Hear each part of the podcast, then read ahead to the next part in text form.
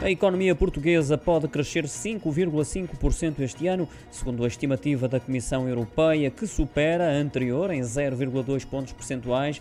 Previsão essa que foi divulgada em novembro. Já para o próximo ano é projetado um crescimento de 2,6%.